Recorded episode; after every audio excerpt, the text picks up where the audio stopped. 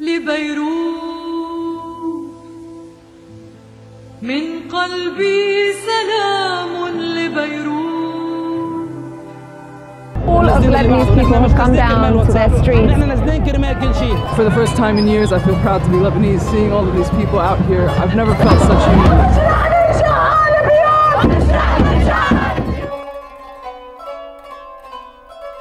Когда произносишь «Ливан», в голове у людей в лучшем случае возникает закрытое мусульманское государство на Ближнем Востоке, а в худшем террористы, игилы, все то, что не слишком осведомленные люди думают про арабский мир. На самом же деле Ливан — светское государство, где есть очень необычное для арабского мира религиозное разнообразие, и даже так называемая ливанская модель управления там действует конфессионализм. Это особая система, при которой государственное устройство напрямую связано с делением общества на религиозные общины. То есть в зависимости от твоей религии делится и общество, и государственное устройство построено точно так же. Для того, чтобы обеспечить более-менее равный доступ к верховной власти, был разработан следующий порядок э, для религиозных конфессий, при котором президентом страны должен быть христианин-маронит, премьер-министром мусульманин-суннит, спикером парламента шиит, а в правительстве должны быть поровну представлены христиане христиане и мусульмане. И когда читаешь про Ливан, на первый взгляд кажется, что это то государственное устройство, которое не должно давать сбоев, потому что каждый человек, каждая конфессия имеет свой голос. Но тем не менее, за то время, что Ливан является независимым, и это всего лишь с 1940 года, там постоянно проходят войны, сначала арабо-израильские, затем две гражданские, последняя из которых закончилась только в 1990 году. Тогда же была сирийская оккупация вплоть до 2005 года, затем была война с Израилем, правительственные кризисы, последний из которых закончился лишь в 2016 году, тоже после серии митингов и протестов. И тут пару недель назад оттуда начали поступать сообщения о новых протестах и митингах. Люди, недовольны коррупцией, кумовством, безработицей, постоянной неустроенностью и вышли на улицы, при этом не имея явных лидеров и предводителей. Места для новых митингов сообщаются в соцсетях. Да и сам я узнал об этих митингах из соцсетей. И большинство информагентств склоняются к цифре в 2,5 миллиона протестующих, при том, что в Ливане живет около 6 миллионов человек. И поскольку в российском медиапространстве, а уж тем более в подкастах, об этом почти ничего не говорят, серьезно, даже Дмитрий Киселев не ищет во всем этом след Запада, хотя вот, например, про Ирак, в котором тоже проходят протесты, говорят, а про Ливан почему-то нет. В общем, так как у нас почти об этом не говорят, я решил сделать выпуск о том, что сейчас происходит в Ливане. Это подкаст Макридина, меня зовут Иван, и сегодня о революции в Ливане.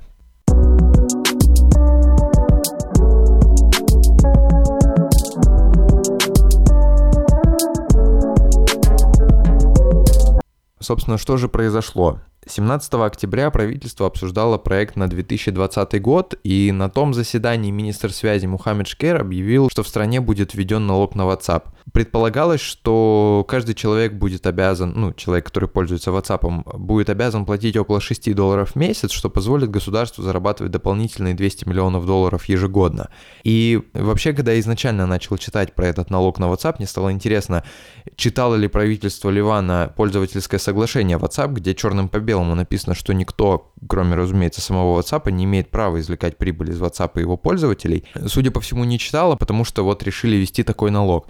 Тут надо сказать, что все пользовались звонками через WhatsApp не, не просто потому, что там это какая-то прихоть, а просто потому, что в Ливане довольно дорогая мобильная связь. Для сравнения, в России полтора гигабайта интернета будут стоить примерно полтора доллара, в то время как в Ливане за этот же объем придется отдать около 18 долларов. При этом у нас операторов основных целых 5, то есть есть из чего выбрать более-менее, а в Ливане всего два, и оба государственные, насколько я понял. Довольно важное уточнение, если просто почитать статьи, то многие люди подумают, что ливанцы действительно вышли на улицы из-за WhatsApp. На самом деле это, конечно, не так. А налог на WhatsApp стал последней каплей и таким триггером, тем, что взорвало общество, а люди вышли на улицу не только из этого налога, хотя он, опять же, сыграл очень важную роль, но отличный показатель того, что протесты вызваны общим недовольством, тот факт, что спустя несколько дней, по-моему, на следующий день налог отменили, кабинет министров даже объявил о сокращении на 50% зарплаты министрам и депутатам парламента, парламента Сад Харири, это премьер-министр страны, заявил, что дает правительству 72 часа на то, чтобы подготовить ответы на его вопрос об урегулировании кризиса. Спойлер, никаких ответов не последовало. Но, тем не менее, даже несмотря на то, что все это отменили, люди с улиц никуда не ушли, а продолжили протестовать. И да, Саад Харири, премьер-министр, вышел к людям, а вот президент не вышел, точнее как, он вышел только спустя неделю после начала протестов, заявил о том, что он понимает, что это ваше право, вы должны, вы имеете право протестовать, но, пожалуйста, давайте без, без крови, без кровопролития. Даже сказал протестующим, что он готов к диалогу, но и предложил им диалог, э, но манифестанты его призыв очень быстро отвергли.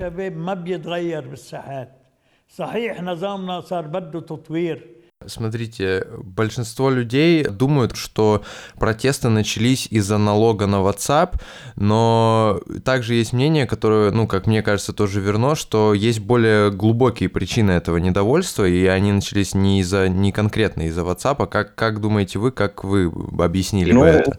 Налог на WhatsApp были, скажем так, э, прямая причина. Ну, конечно, есть другие причины. Коррупция – это самая главная причина. Вадих Эль-Хаек, режиссер и специальный корреспондент «Новой газеты».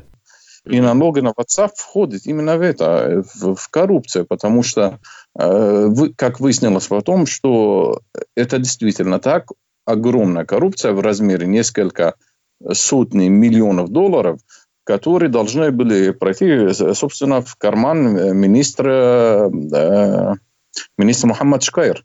Э, Мухаммад Шкайр, он министр э, связи. И он в блок Харири, то есть Харири выбрал этот, этот министр.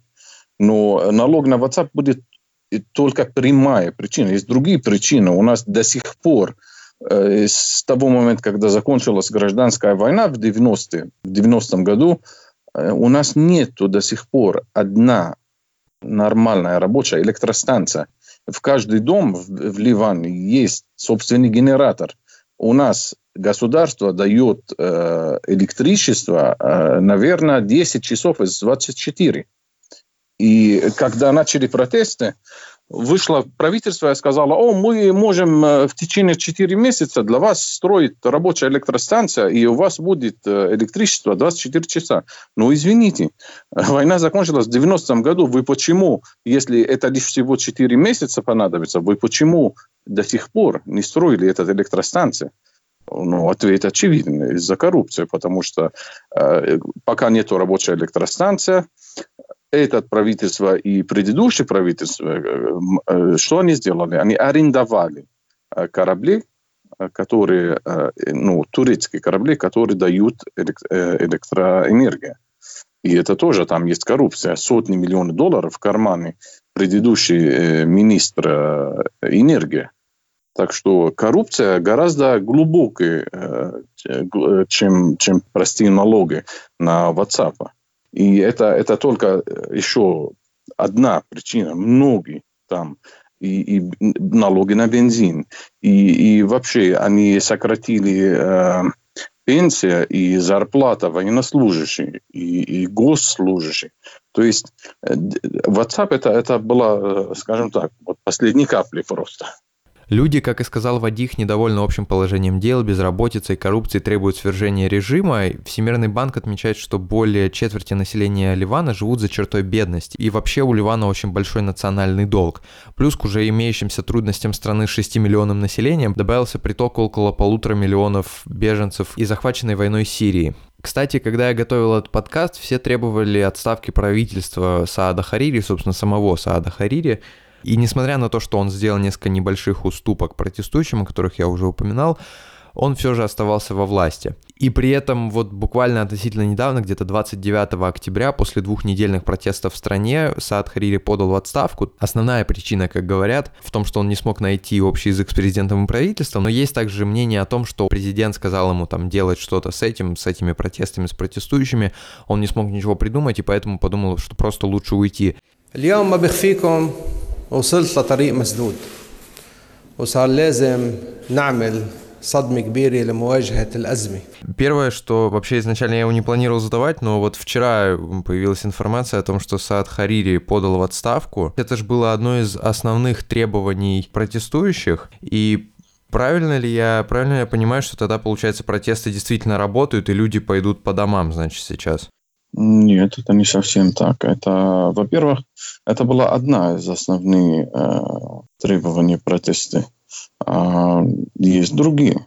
Да, Харири как бы вышел, скажем так. Ну, а как, как будем сформулировать новое правительство, пока есть э, тот же парламент и тот же президент. Это очень важно, потому что э, номинация глава правительства это произойдет таким образом. Э, каждый, э, скажем так, существительный блок в парламент э, пойдет к президенту, и они, э, президент скажут, кому они хотят э, номинировать, э, чтобы был премьер-министром. И на основании этих, скажем так, совещания будет выбран новый премьер-министр. И, ну, извините, если один и тот же парламент, который уже выбрал Харири, еще раз пойдет и выберет Харири, это не вариант. Так что следующее требование – это досрочные выборы э, парламент, и новый парламент будет э, выбирать новый премьер-министр. То есть, э, да, премьер-министр ушел в отставку. Но это, это не все, это, это первый шаг, и это самый, самый маленький шаг. Кстати, интересный факт про Саада Харири, премьер-министра, уже бывшего. Так вот, это его третья отставка поста главы Кабинета министров. Первая произошла еще в 2009 году и была связана с выходом из состава правительства 11 из 30 министров. А второй отставки Харири заявил из Саудовской Аравии, когда он был в Саудовской Аравии в ноябре 2017 года, как многие полагают, под давлением королевской семьи саудитов. Тогда Харири удалось не без помощи США и Франции ему вернуться домой. Отставку быстро замяли, типа, ну он пошутил. Сейчас, соответственно, уже третья отставка. Неизвестно, как все будет в этот раз, но, в общем, как говорит Алексей Венедиктов, будем наблюдать.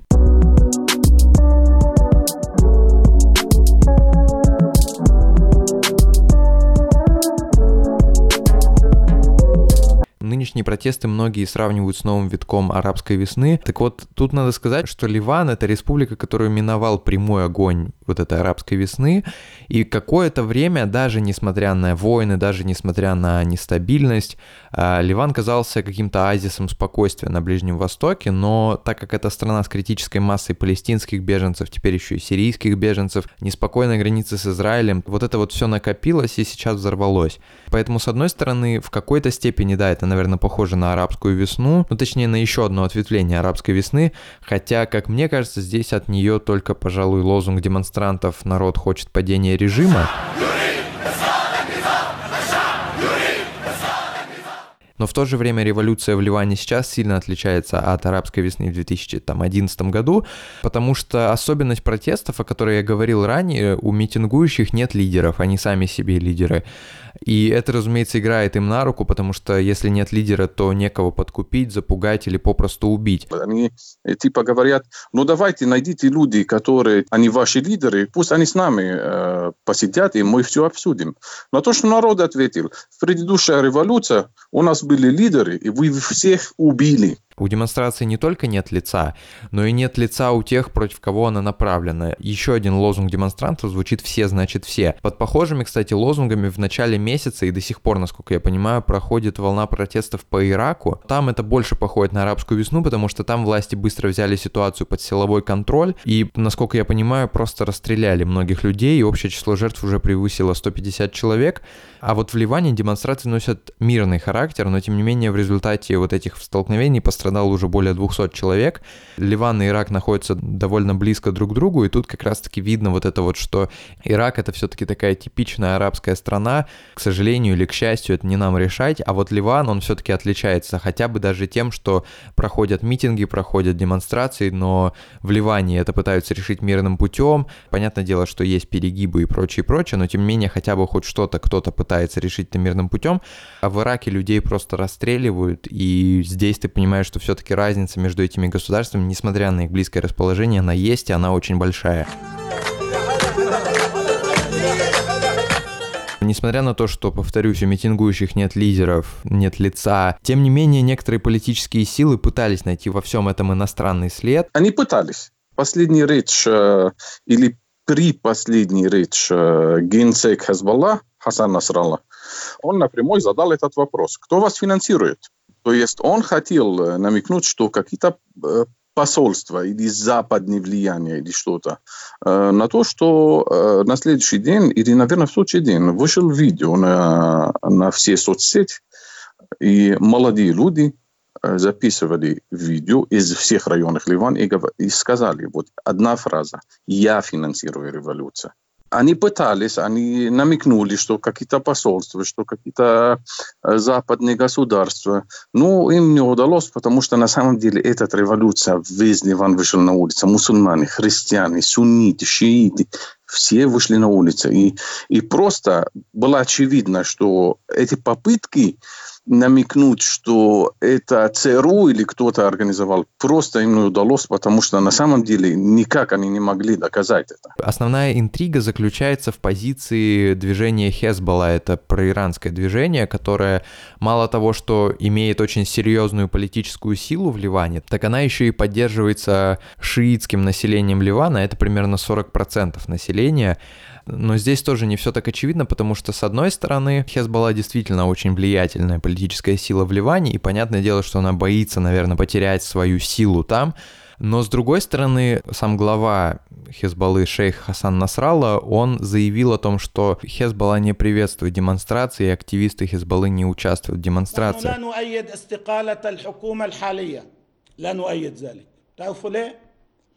إذا استقالت الحكومة Немножко, немножко вообще про Хизбаллу. Хизбалла — это организация, которая признана террористической во многих странах, но не в России. А она обладает собственной армией численностью там около 20-30 тысяч бойцов, которые мало того, что прошли многолетнюю войну в Сирии, они еще имеют собственные танки, артиллерию, системы ракетно-залпового огня. И это проиранское движение, которое ежегодно получает около миллиарда долларов финансовой поддержки от Ирана. А Ирану все это нужно для того, чтобы создать вот эту вот ось сопротивления, ось Израиля, такой полумесяц, который охватывает Ирак, Сирию и Ливан. Иранский режим, он везде создает такие похожие структуры, тем самым расширяет свое влияние в шиитском коридоре от Тегерана до Средиземного моря, чтобы можно было по земле доставлять оружие и прочее, и прочее. Так вот, Хизбалла в Ливане это практически параллельное государство, потому что у нее есть собственная сеть социальных служб, но, правда, только для шиитского населения Ливана. Это школы, дешевые больницы. И вообще правительство Саада Харири, оно контролирует далеко не всю страну, потому что юг страны, например, в значительной мере находится как раз-таки под контролем Хезбаллы.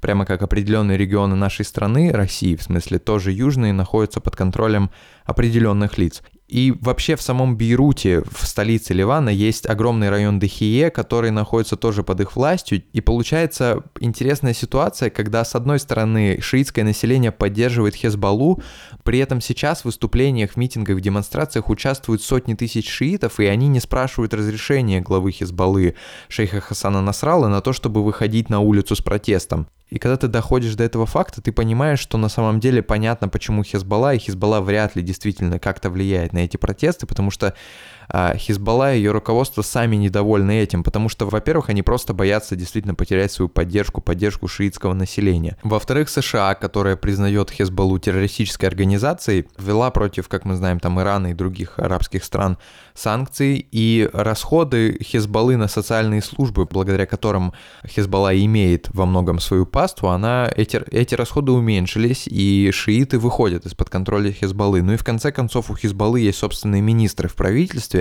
и понятное дело, что в стране, где очень высокий уровень коррупции, а, министры, в том числе и министры Хизбаллы, участвуют в этих разделах и распилах бюджета государственных средств.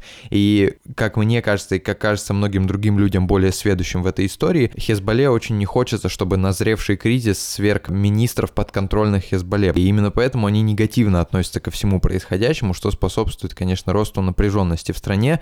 И забавно то, что когда ты читаешь про все это, ты понимаешь, что методы, которые работали раньше для разгона, для успокоения демонстрантов, они сейчас не работают, потому что раньше действительно разные группировки контролируют разные части государства, разные части города, и они как бы между собой либо вообще никак не контактируют, либо у них отношения «ты шиит, ты свой, я за тебя», а ты, например, суннит, я, значит, против тебя.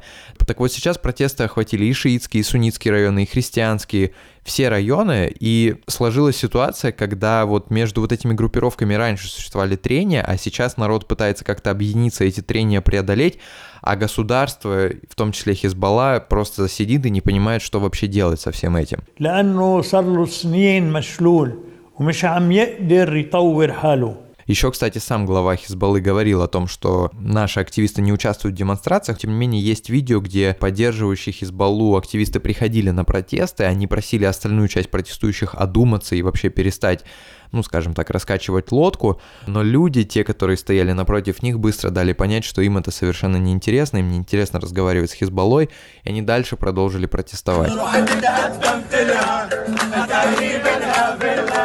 Еще одна интересная особенность протестов в Ливане – это то, что в протестах участвует много молодых людей. И во многом протесты начались именно с выхода молодых людей. Даже сейчас, если посмотреть ранние репортажи с протестов в Ливане, будет видно, что там очень много молодых людей. И именно поэтому, когда я готовил этот выпуск, я решил, что нужно обязательно поговорить с кем-нибудь из молодых протестующих, чтобы понять не только, почему он вышел на улицы, но и чтобы узнать вообще просто его мнение о том, что есть сейчас Ливан, что из себя жизнь в Ливане представляет, и вообще просто об ощущениях ощущениях от этих протестов.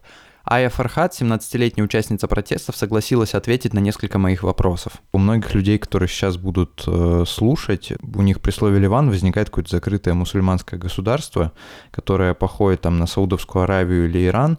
Я, разумеется, ну, как бы поясню для слушателей, что это светское государство, где хорошо, в принципе, более-менее все по части свобод. Но вот расскажи просто про жизнь свою в Ливане. Во-первых, ты, а ты постоянно живешь, да, в Ливане? Да. Скажи просто про, про жизнь в Ливане в плане там, как, как вообще у вас, ну, вы, вы же можете ходить в клубы, там, я не знаю, в бары, то есть у вас вполне свободная страна. Расскажи про это, если я прав, конечно. Да, да. У нас вообще-то здесь в Ливане очень много ну, людей э, разных религий. Получается, здесь mm-hmm. и христиане, и мусульмане, и друзья, и сунниты. Ну, здесь по, ну, очень много людей разных. Mm-hmm. И ну, я так скажу, что здесь как-то люди думают более открыто, не так, как в других арабских стран. Ну, не как, конечно, как в Сауди Араб... Саудовской Аравии или как в Ираке, но здесь как-то другие люди.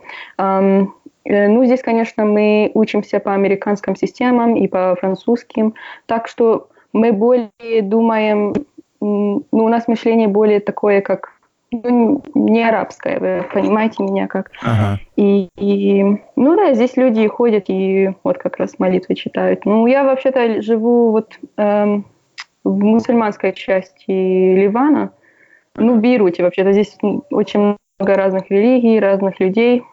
Ну да, так, такие дела. Um, ну, то есть вполне, вполне себе свободная, свободная страна, да?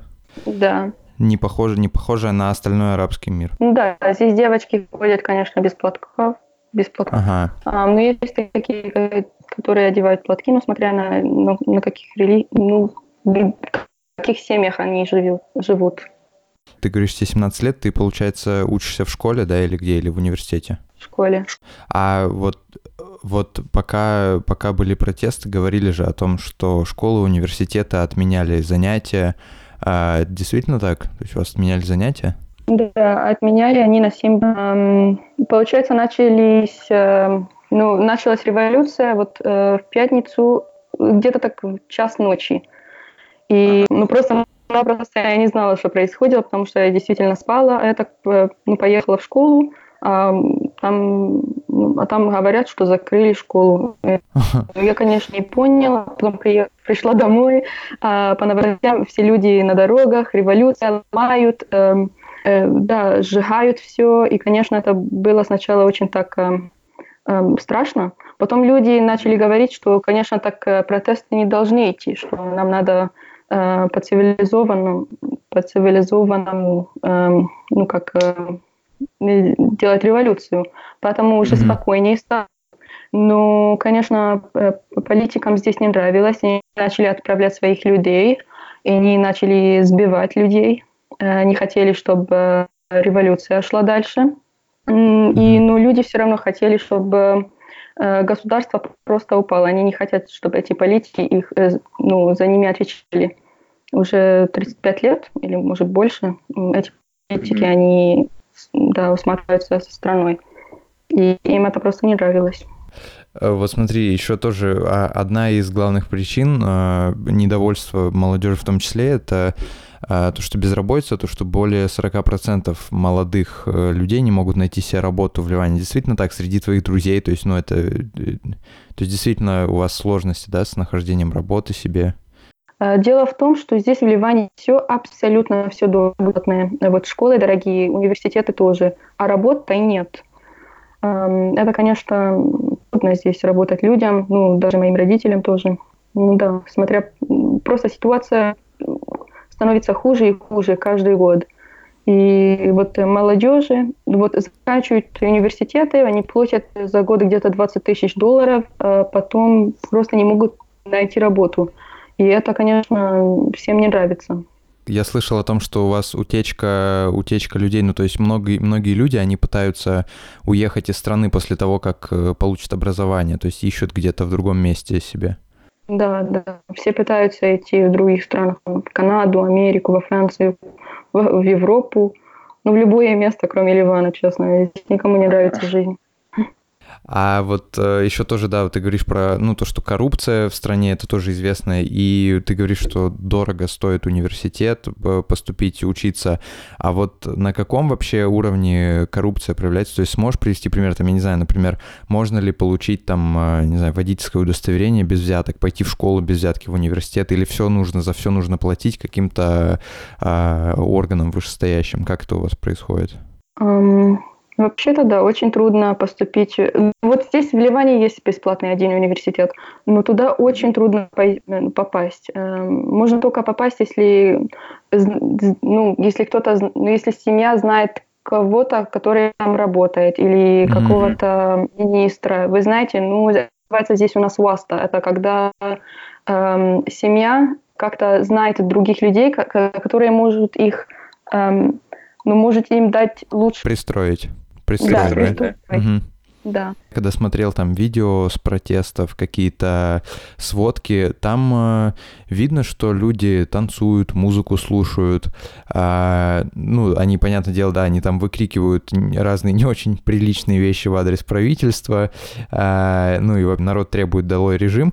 Но вообще, э, когда вот смотришь на это, кажется, что настроение у всех очень позитивное. То есть вот ты, когда была на улице, на, выходила на протесты, как тебе показалось, что люди как бы счастливые или люди очень а, ну, как бы чувствуют какую-то безысходность. Потому что вот у нас, например, ну вот в России, да, я не знаю, знаешь ты или нет, летом было много протестов, и у нас, ну, прям все такие очень, э, ну, безысходность, то есть чувствуется, что люди вообще не знают, поможет ли это что-то, ну, вот как, как ты для себя определяешь, как, как с настроением на улице, обстановка вообще?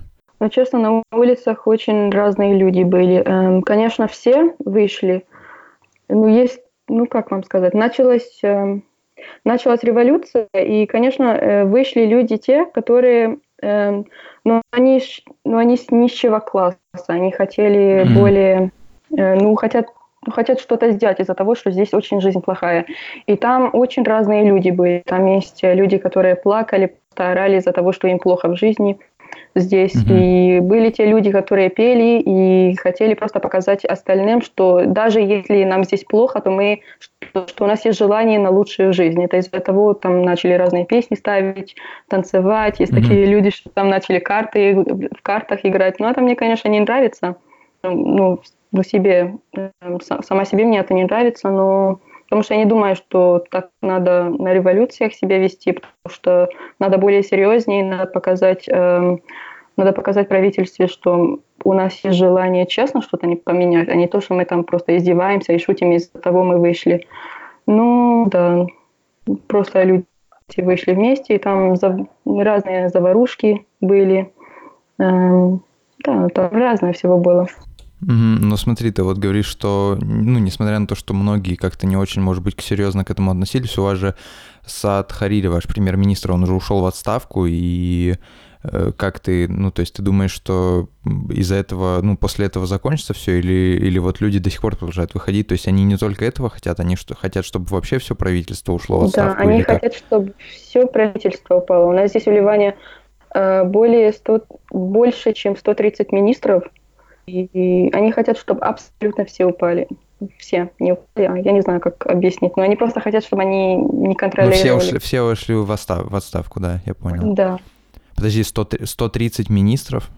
Да, больше, чем 100, где-то 134. И всех их нужно содержать, все сидят на зарплате еще вдобавок. Я тоже еще читал информацию про то, что а, протестующих почти не разгоняли, а потом армия и полиция вовсе перешла на сторону протестующих. Это действительно так? Или вас разгоняли как-то, ну или там людей, которых ты знаешь, которые выходили на протесты помимо тебя, их разгоняли, как-то причиняла им вред полиции или нет? Сначала вообще-то полиция, ну армия ливанская, то они вообще просто там стояли, э, просто чтобы было все спокойно на протестах. А потом полиция именно начали кидать э, ну, бомбы с газом, э, и ага. вытекают слезы газ, да. Ага. Да, начали кидать бомбах на людей и сбивали много людей. Да, даже начали вот эти вот министры, ну, эти люди, которые за ними, ну, как охраняют их, то они тоже начали выйти, у них было оружие. А потом, ну, вообще-то началась революция из-за того, что одна женщина просто, как, я не знаю, как объяснить, просто побила одного. И это очень подняло много людей. Да. Еще хотел спросить по поводу вот этого видео, которое ты, которое ты выложила. Мне было интересно, ну, я дам ну, ссылку на него, мне было интересно, тебе какая ну, реакция от, от людей, там, от твоих знакомых или там, ну, вообще незнакомых людей прилетала, то есть как, как люди на это отреагировали, что ты молодец или наоборот, что ты лезешь туда, куда тебе не надо, и что вообще, что ты высказываешь свое мнение, как, как люди к этому отнеслись? Потому что у тебя там довольно много и, и просмотров, довольно много, и комментариев много. Да, честно, людям понравилось. И вообще-то здесь люди в Ливане, они все за, э, за революцию. Но дело в том, что недавно начали, поли, начали политики выходить и говорить, что все, за всех, которые мы за вами отвечаем, ну, там выходите, от, оттуда уйдите. Просто не надо больше в этих революциях быть. И дело в том, что люди, честно, э, послушали, они просто не хотели уже больше в революциях эм, быть. И уже много теле, телеканалов просто не показывают, что происходит, так чтобы люди не знали, что там, там происходит. Есть люди там, выходят еще, есть революция, нет. А, э, люди начали закрывать дороги, военные и полиция начали вмешиваться, начали открывать Э, просто хотели, чтобы все вернулось как было. Но, честно, все равно все плохо. Э, банки еще закрыты, у нас э, ну, ливра поднялась, ага. экономика вообще упала. Еще хуже, чем было. Да, ну, конечно, реакция людей была хорошая на, мою, на моем видео.